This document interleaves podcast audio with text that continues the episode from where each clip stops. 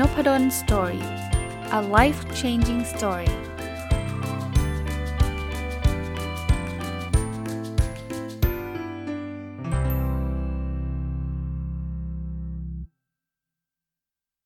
สวัสดีครับ ยินดีต้อนรับเข้าสู่นพดล story podcast นะครับ ก็ไม่ได้เอามารีวิวมาสักนานนะครับสำหรับบทความวิชาการบทความวิจัยนะ วันนี้ก็เลยเอามาฝากนะครับ หลังจากที่อ่านมาใช้เวลาพอสมควรเลยนะฮะ วันนี้จะเอาบทความที่ชื่อว่า Goals and Self-Regulation Emerging Perspective Across Level and Time นะครับ ก็แปลเป็นไทยก่อนแล้วกันนะครับ เป็นเรื่องเป้าหมายแล้วก็จะเรียกว่าการจัดการตัวเองอะนะครับ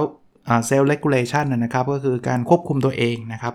ซึ่งเขาก็จะพูดถึง perspective ต่างๆ มุมมองต่างๆนะครับผู้เขียนนะครับคืออาจารย์เดวิดวีเดย์นะครับ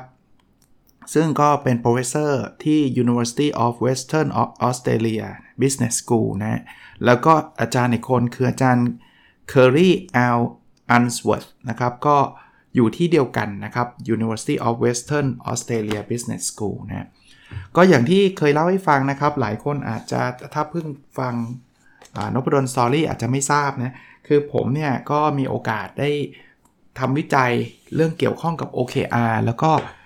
คือทำวิจัยเนี่ยมันก็ต้องอ่านอ่านพวก paper วิชาการเยอะนะครับ paper วิจงวิจัยเยอะ ตอนแรกก็ปกติก็อ่านอยู่แล้วแหละครับ แต่ว่าคราวนี้คิดว่า เออ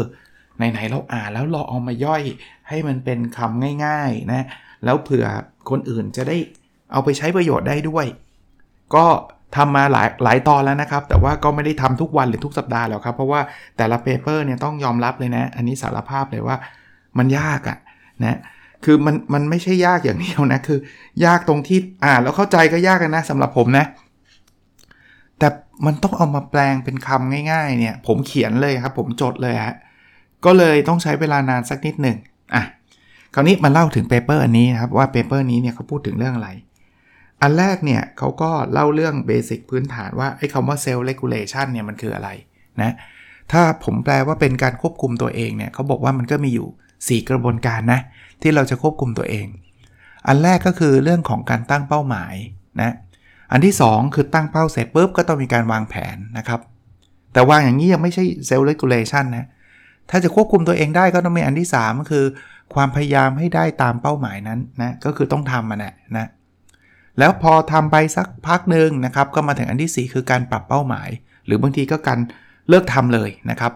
ก็จะผ่าน 4 กระบวนการนี้เสมอเลยเวลาเราพูดถึง การควบคุมตัวเองนะครับ คราวนี้ในเรื่องของเซลล์เลกูเลในเรื่องของการควบคุมตัวเองเนี่ยมันก็มีปัจจัยอันหนึ่งที่สำคัญมากนะเขาเรียกว่า self efficacy นะ self efficacy คืออะไร คือความเชื่อว่าเราทำได้อะจะเรียกว่าเป็นเป็นความนับถือตัวเอง เชื่อเชื่อมั่นในตัวเองก็ได้นะครับ ปกติงานวิจัยเยอะแยะเลยครับ ที่เขาบอกว่าถ้าใครก็ตามที่มี self efficacy สูงก็คือมีความเชื่อว่าตัวเองเก่งตัวเองทำได้เนี่ยนะ เราก็จะมี commitment กับเป้าหมายสูงนะ คือพูดง่ายว่าเราจะไม่ล้มเลิกง่ายๆอะเพราะเราเชื่อมั่นไงว่าฉันฉันฉันน่าจะทำได้ ถึงแม้ว่าทำไปแล้วมันจะเกิดความยากลำบากเนี่ย ฉันก็ยังทำต่อ ซึ่งก็โดยปกติเนี่ย มันจะส่งผลต่อ task performance มันแปลว่ามันจะส่งผลต่อผลลัพธ์ของงาน อย่างไรก็ตามงานวิจัยอันนี้นะครับ paper อันนี้เขาก็เขียนบอกว่า แต่ส่วนใหญ่เนี่ยที่เราพบว่าคนที่มีความมั่นใจตัวเองสูง จะทำให้เขามีคอมมิชเมนต์สูง จะทำให้มีผลงานดีเนี่ยนะมันเป็นงานวิจัยแบบ cross sectional อะผมอธิบายคำนี้เพิ่มอีก cross sectional คือทำในเวลาเดียวกันเนี่ยแต่ทำคนอะไปศึกษาคนสักสมมติ 500 คน 1,000 คนอย่างเงี้ย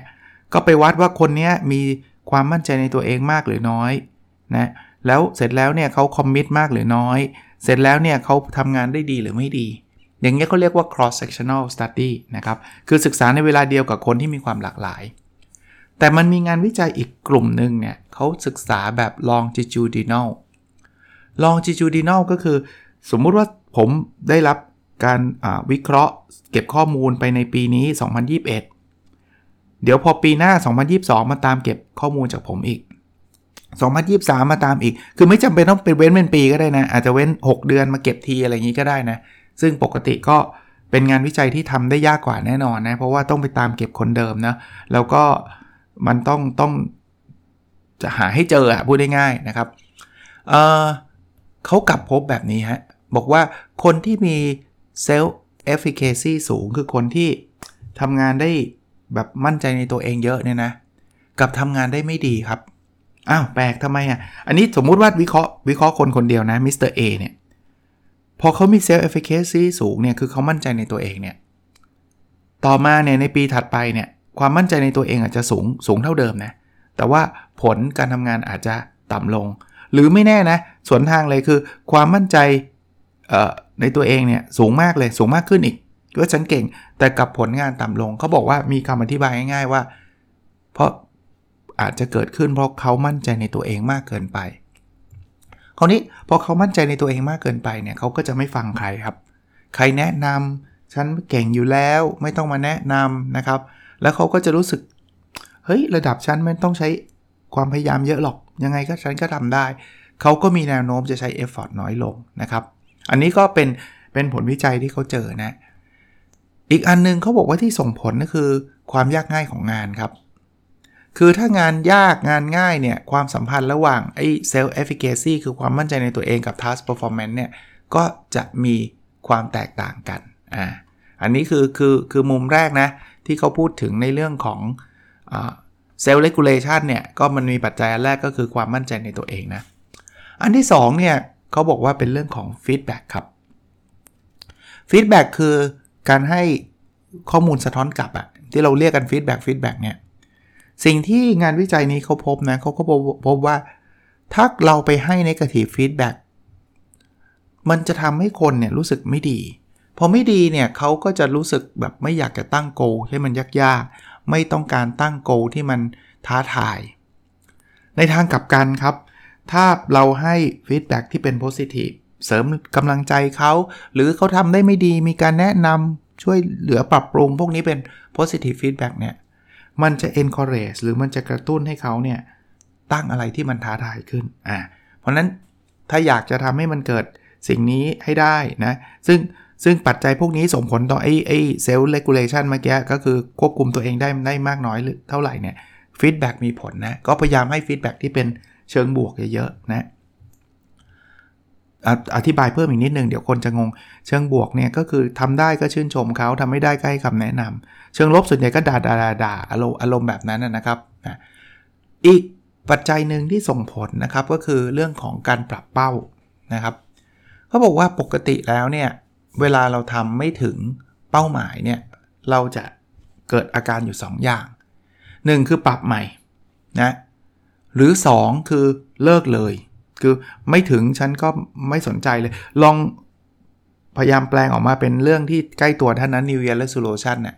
ตั้งเสร็จปุ๊บเนี่ยบางทีไม่ถึงบางคนก็อาจจะปรับขึ้นปรับลงก็ว่ากันไปใช่ไหมกับบางคนก็ลืมมันไปเลยนะเขาคราวนี้เขาบอกว่ามันขึ้นอยู่กับอารมณ์เราเหมือนกันนะในเรื่องการปรับเป้าเนี่ยถ้าเราอารมณ์ดีเนี่ยเราจะมีแนวโน้มจะปรับอะไรที่มันท้าทาย จะตั้งเป้าให้มันยากๆ แต่ถ้าเกิดเราหงุดหงิดเศร้าอารมณ์ที่มันเป็น negative emotion นะครับ เราจะมีแนวโน้มในการปรับเป้าให้มันง่ายๆ จะได้ถึงๆแล้วจบไปอะ่ะนะอันนี้ก็ก็ส่งผลนะครับ อีกเรื่องหนึ่งที่จะมาส่งผลคือเรื่องของ self management training คือเขาบอกว่า เอ้ย เมื่อกี้เราอยากให้เป็นคนที่ควบคุมตัวเองได้ใช่ไหมนะครับ นอกจากมีความมั่นใจในตัวเอง นอกจากมีเรื่อง feedback นอกจากมีเรื่องการปรับเป้าแล้วเนี่ยก็จะมีเรื่องของการฝึกอบรมฮะ เอ้ยบางคนบอกฝึกได้เหรอ นี่มันนิสัยคนเขาบอกได้นะครับ การฝึกอบรมเนี่ย มันจะช่วยทำให้1อย่างแรกนะ ประเมินปัญหาเป็น คนที่ผ่านการฝึกอบรมแบบเซลล์แมネจเมนต์เนี่ยเขาจะรู้ว่าปัญหาเขาคืออะไร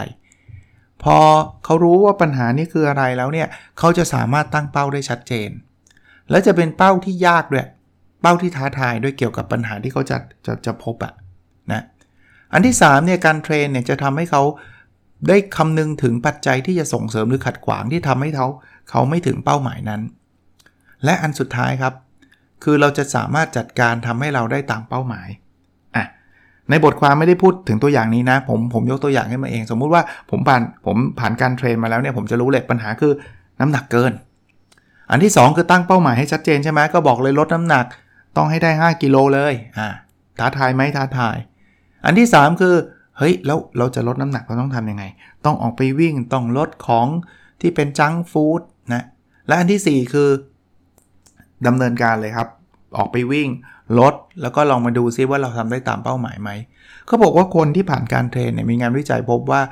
มันจะทำให้คนมีผลงานดีขึ้นนะอ่าถ้าใครทำงานอยู่อะไรเงี้ยมีปัญหาเรื่องเป้าตั้งเป้าตั้งอะไรลองอ่านดูนะครับ บางทีผ่านการ train ช่วยได้นะครับ อีกเรื่องหนึ่งนะครับเขาเขาเป็นการวิจัยเจาะลึกไปเรื่องของเซลล์เลกูลเลชันโดยเฉพาะเลยฮะอันแรกที่เป็นงานวิจัยที่เขาพบนะ คือเอ๊ะใครจะเป็นคนที่ควบคุมตัวเองได้ดีนะเลกูลเลตตัวเองได้ดีเนี่ยเขาบอกว่าขึ้นอยู่กับอายุด้วย เออ ให้ทายฮะลองทายอยู่ในใจครับว่า คนหนุ่มหรือคนคนอาอายุเยอะมีลักษณะต่างกันยังไงเขาบอกต่างกัน 2อย่าง ต่างกันอย่างเดียวแต่คนละมุมคืองี้ คนหนุ่มเนี่ย เวลาจะตั้งเป้าเนี่ยเขาจะตั้งเป้าที่มันแบบอยากได้อะไรมากขึ้นมากขึ้นมากขึ้นน่ยแต่พอเราอายุเยอะๆเยอะๆเนี่ยเราจะไม่ได้ตั้งเป้าในเชิง อยากได้อะไรมากขึ้นครับ แต่เราจะตั้งเป้าลดการสูญเสีย เออ คือคืออผมยกตัวอย่างนะถ้าเป็นการลงทุนเนี่ย คนที่หนุ่มๆอาจจะแบบฉันอยากรวย ฉันลงบิตคอยฉันลงหุ้นที่มันขึ้นสูงสูง4 5 เท่า เพราะเขาเป้าเขาคือเพิ่มไง แต่พอให้คนอายุเยอะๆ มาลงทุนเนี่ยคือลงยังไงเงินต้นไม่หายอารมณ์คล้ายๆแบบนั้นอะเขามี loss aversion หรือว่าความเกลียดความสูญเสียเยอะนะครับ ก็จะมีความแตกต่างกันตรงนี้นะ อีกเรื่องหนึ่งที่ส่งผลนะครับเขาเรียกว่าเป็น identity เนาะ identity จะแปลว่าอะไรดีล่ะครับ เป็นความเป็นตัวตนหรืออะไรอย่างเงี้ยนะเขาบอกว่าเวลาเราเรามนุษย์ทั่วไปเนี่ยนะ เวลาเราจะเลือกเพื่อนเลือกอะไรเงี้ยเขาจะ จะเลือกคนแบบนี้ครับ ที่จะส่งเสริมเป้าหมายที่มันเกี่ยวกับ identity ของเขา แปลว่างี้ สมมุติ identity ของผมเนี่ยคือต้องหุ่นดีอย่างเงี้ยอารมณ์แบบนี้นะ เป็นแบบคนนี้หุ่นดี คนนี้แบบฟิต คนนี้แบบจะเรียกว่าอะไรล่ะ เป็นนักกีฬาเป็นอะไรเงี้ย ผมก็มักจะเลือกคบกับคนที่แบบวิ่งมาราธอน อ่า เพราะว่ามันมันส่งเสริมเป้าหมายที่มัน เกี่ยวข้องกับ identity ผมไง โอ้ยไอคนนี้มันอยู่ในแก๊งมาราธอนอะไรเงี้ย หรือ identity ผมเป็นนักลงทุนผู้ชาญฉลาดอารมณ์แบบนี้นะ เพื่อนผมก็จะเป็นคนที่เล่นหุ้น เป็นนักธุรกิจเป็นอะไรเงี้ย เราจะเราจะคบและเลือกเพื่อนที่จะส่งเสริมเป้าหมายเราอะเป้าหมายที่มันเกี่ยวกับ identity ของเราอะความเป็นตัวตนของเราอะนะอ่าคราวนี้เขาบอกว่าถ้าเราไปอยู่ในกลุ่มที่มี identity ที่แข็งแรง คือพูดง่ายๆว่าโหแก๊งนี้คือแก๊งเล่นหุ้นนี่ว่า แก๊งนี้คือแก๊งวิ่งมาราธอนนี่ว่านะครับเขาบอกว่าตัวเราอะจะให้ความสำคัญกับเป้าหมายของกลุ่ม และจะช่วยกันทำงานเยอะ สมมุติว่าเอานักวิ่งมาราธอนก็แล้วกัน ผมดันไปอยู่ในกลุ่มนั้นนะแล้วแบบมันมี strong identity เลยกลุ่มนี้เป็นกลุ่มนักวิ่งเลย ผมก็มีแนวโน้มที่จะแบบไปวิ่งร่วมกับเขา เพื่อจะไป อะไรนะ วิ่งมาราธอนที่เบอร์ลินที่ที่ขอนแก่นที่ไหนก็แล้วแต่อารมณ์อย่างเงี้ยจะเกิดขึ้น บอกแบบนี้แปลว่าถ้าสมมติว่าเป็นงานแล้วกันนะ ผมเชื่อมให้กับงานนะถ้าเป็นงานเนี่ยคุณอยากให้เขาทำงานกลุ่มกันได้ดีเนี่ยคุณต้องสร้าง identity ของของกลุ่มนั้นขึ้นมา ว่ากลุ่มนี้มันเป็นแบบ talent เงี้ยสมมุติว่าเราเราใส่ identity talent ว่ากลุ่มนี้คือกลุ่มซูเปอร์ไซย่ากลุ่มไอรอนแมน พอเขามี Identity Iron Man นะ เดี๋ยวเขาจะช่วยกันทำเพื่อให้บรรลุสิ่งนั้นนะ อีกเรื่องหนึ่งนะครับเขาบอกว่าอย่างไรก็ตาม ถ้าเราไปตั้งกลุ่มนั้น แต่คุณไปเอาคนที่มี Identity ต่างจากกลุ่มนั้นเข้ามา สมมุติ Identity เนี่ยคือแบบ Talent แต่คุณนำไปใส่คนบางคนที่แบบไม่เก่งเข้ามาเนี่ยเขาบอกว่าจะทำให้ผลงานเละเลย เพราะว่ามันจะมันจะต่างกันน่ะ อีกอีกอีกมุมหนึ่งก็คือมันไม่ใช่แค่ identity นะ คือ ถ้าเราเข้าไปเนี่ย แต่เราดันมีเป้าหมายแตกต่างจากเป้าหมายของกลุ่ม คือตั้งเป้าที่ขัดแย้งกัน สมมุติกลุ่มเนี่ยคือจะต้องทำเพื่อองค์กรไว้จะทำให้องค์กรประสบความสำเร็จ แต่ผมดันมี personal identity แบบฉันอยากได้ตังค์เยอะๆอารมณ์แบบนี้มันจะขัดกัน พูดง่ายๆว่า culture มันขัดกันอะ culture ของทีมกับ culture ของตัวเรามันขัดกัน ซึ่งอันนี้แน่นอนอยู่แล้วใช่ไหมครับว่าผลงานของของ ของทั้งเราและของทั้งของทั้งทีมก็จะไม่ดีนะครับ เรื่องสุดท้ายฮะที่ผลผลงานวิจัยนี้สรุปผมสรุปมาได้นะจากผลงานวิจัยนี้ก็คือเรื่องการเรียนรู้นะครับเขาบอกระดับของเป้าหมาย ความเชื่อมั่นในตัวเอง ความพยายามและความไม่ย่อท้อเนี่ยทั้งหมดเลยนะ มีอยู่ 4 อย่างนะ ระดับเป้าหมายนะเป้าเป้ายากเป้าง่ายเนี่ยเชื่อมั่นในตัวเอง self-efficacy เมื่อกี้นะครับ ความพยายามนะ แล้วก็ความไม่ย่อท้อเนี่ยจะส่งผลลัพธ์ในการเรียนรู้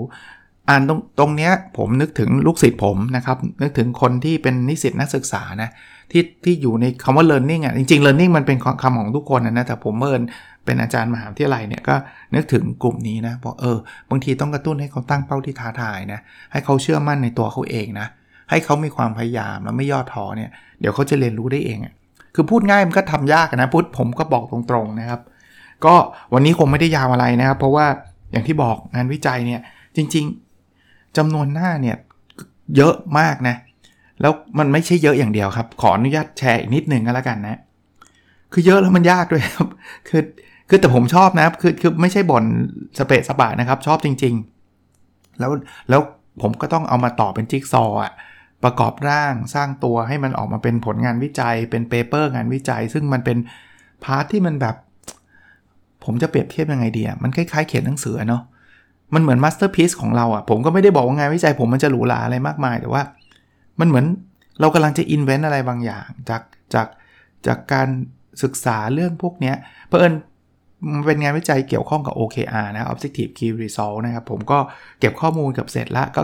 99%ละกำลังวิเคราะห์ข้อมูลอยู่ แล้วก็ต้องเขียน paper อย่างน้อยๆ ก็ 2 paper ที่เกี่ยวข้องอันนี้เพื่อตีพิมพ์ใน International Journal นะ มันก็เลยยากเป็นพิเศษนะครับ แต่ก็สนุกนะครับยังคงสนุกกับการอ่านผลงานวิจัย แต่คงไม่สามารถการันตีได้ว่าอุ้ยผมจะมารีวิวได้ทุกสัปดาห์เพราะว่าเรียนตรงๆนะครับบางบางบาง paper อ่านแล้วก็แบบเออคงไม่ได้มั้งคือมันก็เทคนิคเกินอะผมคิดว่าฟังฟังแล้วอาจจะลำบากอะนะครับอาจจะเบื่อกันด้วยแหละนะแต่อย่างเงี้ยผมก็พยายามแปลงมาเป็นคำพูดแบบแทบจะหลีกเลี่ยงศัพท์เทคนิคอะไรต่างๆ นานานะครับ ก็หวังว่าจะ เป็นประโยชน์ก็แล้วกันนะครับ เป็นประโยชน์นะครับ ผมก็ยังทยอยทยอยมาก็แล้วกัน เสร็จเมื่อไหร่ก็มาเมื่อนั้นนะนะ โอเคนะครับ ก็วันนี้คงประมาณนี้นะครับ แล้วเราพบกันใน episode ถัดไปนะครับ สวัสดีครับ